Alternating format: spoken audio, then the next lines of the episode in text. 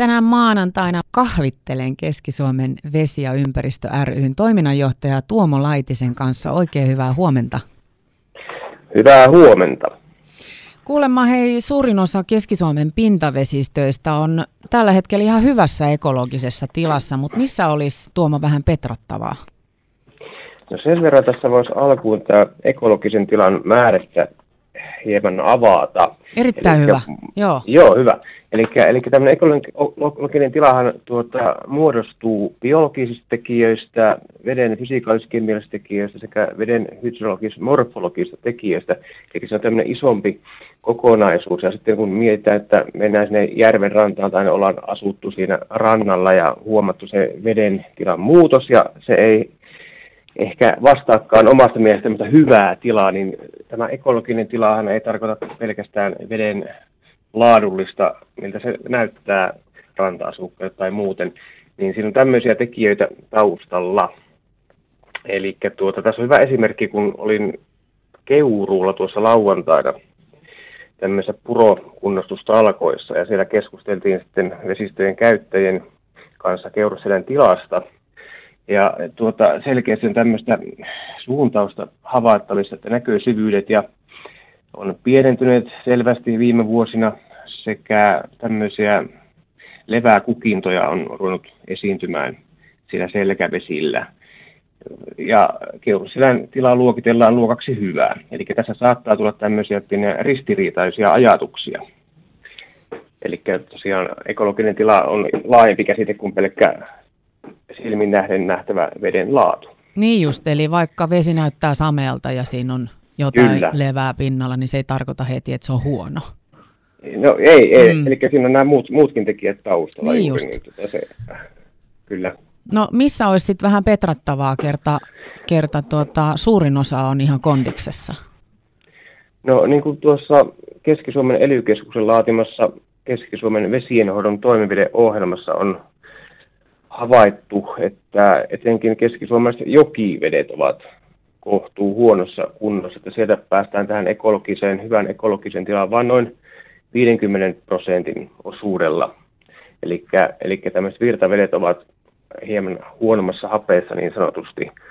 Ja sehän johtuu pitkälti siitä, että tämmöiset virtavedet ovat usein tämmöisiä pienimuotoisia latvavesistöjä, jotka ovat erittäin herkkiä sitten tämmöiselle kuormituksen lisääntymiselle ja menevät ikään kuin nopeammin sitten pilalle. No mitä voisit tehdä, että nämä vesistöt pysyisivät hyvässä tilassa? No nythän meillä on tässä ongelmana Keski-Suomen alueella pääosin se, että aikanaan on erittäin voimallisesti ojitettu valuma-alueita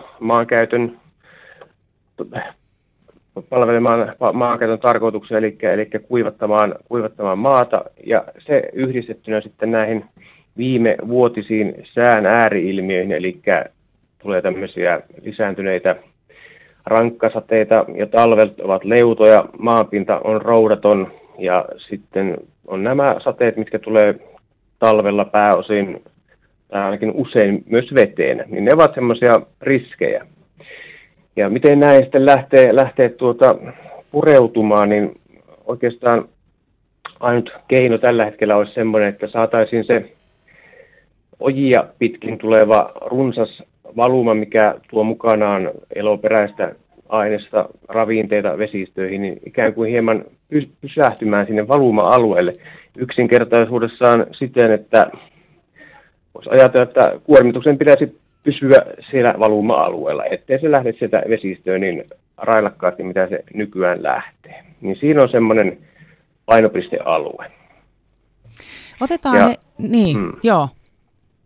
Sen verran vielä, että mennään tästä aiheesta eteenpäin, niin puhutaan tämmöistä valuma-aluetasoista vesien hallinnasta, eli pyritään pidättämään niitä lähteviä vesimassoja mahdollisimman pitkään siellä valuma-alueella. Siihen on keinoja ja konsteja nykyään ja on hyviä esimerkkejä jo olemassa, eli on onnistuttu näissä, niin tämmöisellä lähestymistavalla lähdettäisiin miettimään myös Keski-Suomen valuma-alueiden tilannetta.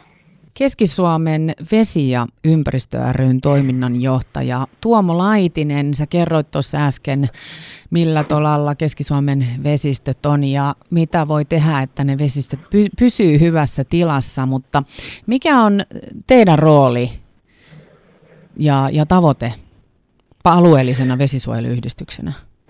No sen verran voisi tässä avata tätä vesiensuojeluyhdistyksen toimintaa, eli juurethan on tuolta 60-luvulta alkaen, eli vanhaa toimintaa. Meillä on kattojärjestönä Keski-Suomen vesiensuojeluyhdistysten liitto, ja 11 alueellinen suojeluyhdistys on tämä Keski-Suomen perustettu. Eli tämmöinen alueellinen yhdistys toimii alueensa vesistöjen käytön, vesistökuormituksen, vesien suojelun ja tässä tapauksessa, kun tuli jo aikaisemminkin mainittua, niin vesistökunnostusten asiantuntijana. Ja on tämmöinen toimialueensa puolueeton ja faktapohjaiseen tietoon toiminnan perustava toimija. Ja pyrkii tämmöiseen sovittelevaan yhteistyöhön eri toimijatahojen kanssa, kuten kuormittajien, kansalaisten, eri toiminnanharjoittajien, kuntien, kaupunkien ja myös viranomaisten kanssa. Ja on vähän tämmöinen ikään kuin langat yhteen kokoava toimia. Nykyään on paljon on ympäristötietoisuus kasvanut, tarvetta on erilaisille vesienhoitoon liittyville hankkeille, mutta ne langat vähän roikkuu tuolla ilmassa, että on rahoitusta, on aktiivisuutta, olisi tietoa, on halua tehdä, mutta ei ole sitten semmoista yhteen kokoavaa toimijaa. Niin tämä Keski-Suomen Vesi- ja ympäristö ry oli sitten tämmöinen toimija tällä Keski-Suomen alueella, mitä se on myös tuolla muilla alueilla. No miltä näyttää, Tuomo Laitinen? Onko meillä vesistöt tätä menoa puhtaina enää jonkun ajan kuluttua? No sanotaan näin, että niin pääosinhan on vielä hyvässä mallissa, mutta siihen ei voi tuudittautua, että ne pysyisi. Niin kuin sanoin tuossa aikaisemmin, niin, eli paljon muokatut valuma-alueet yhdistettynä näihin sään ääriilmiöihin, niin tuo suuntaus on lähtenyt heikkenemään, että vedet kyllä vahvasti tummuvat sinne. Ajautuu tätä ravinnekuormaa juuri näinä talvisateen aikoina huomattavia määriä aikaisempiin vuosiin nähden, eli siinä on se uhka. Ja ei voi silleen ehkä ajatella, että jos se nyt näyttää se järvi tällä hetkellä tai jokivesi siinä hyvältä, että se siinä pysyisi.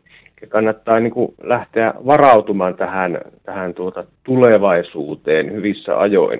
Et sitten kerran kun se on pilattu vesistö, niin sen sanotaan, takaisin saattaminen vie moninkertaisen ajan siihen pilaantumiseen aikaan nähden. Puhutaan jossain tämmöistä 3-kertaisen ajan saat käyttää siihen, jos 10 vuotta olet ikään kuin mennyt siihen pilaantumiseen, niin 30 vuotta siihen kunnostamiseen. Että se kannattaa olla hyvissä ajoin liikenteessä. Mitä sitten, Tuomo, jos kaikki vesistöt pilaantuu? Sittenhän tässä on menetetty erittäin merkittävä, sanotaan, kansallisaarre, mikä Suomella on nämä meitä ympäröivät vesistöt, eli tämmöistähän ei Euroopan mittakaavalla ole olemassakaan juuri tuolla, kun lähdetään etelään, että siellä on yleensä se iso joku kaupunkia halkova, hyvinkin saastunut joki, ja se on sitten siinä jotain pieniä järviä siellä täällä, että Suomessahan on erittäin poikkeuksellinen tämä tuhansien järvien maa. Tehdään siis töitä parempien vesien puolesta, eikö niin? Kyllä, nimenomaan, että sitä tarvitaan ja siihen kannustan lähtemään mukaan ihan yksittäistä kansalaista lähtien, että jokainen voi vaikuttaa.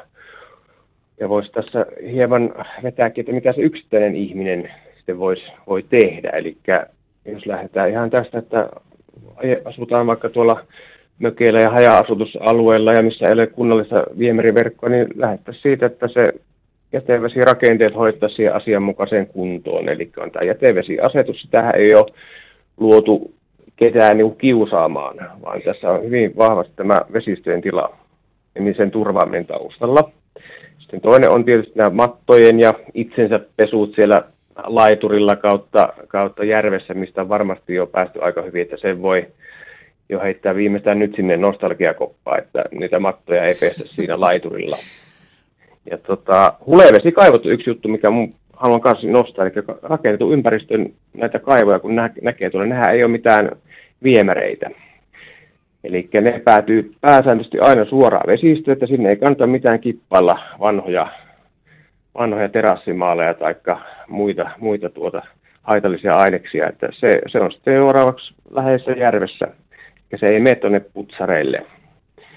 Semmoinenkin voi olla jollekin tulla yllätyksenä, että se tosiaan on suora yhteys vesistöihin ojastojen kautta. Sitten haluaisin vielä yhden heittää, tämmöinen kalastajia, jos on kuulolla. Niin se kaliberi oikeastaan, mitä sinne ruokapöytään otetaan, jos puhutaan petokaloista.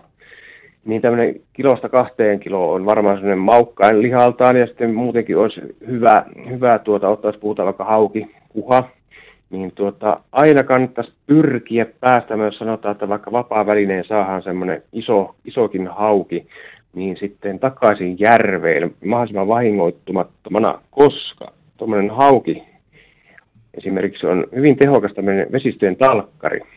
Se imuroi sieltä roskakalaa suuriakin määriä. Puhutaan, että painonsa nähden 3-kertaisenkin määrän voi hauki vuodessa syödä kalaa, ja siinä väistämättäkin on tämmöistä vesistöjen rehevöittymiskehittymisen kannalta haitallista särkikalaa mukana. Eli isot kalat toimii erittäin tehokkaana tämmöisenä vesistöjen kunnossapitäjinä.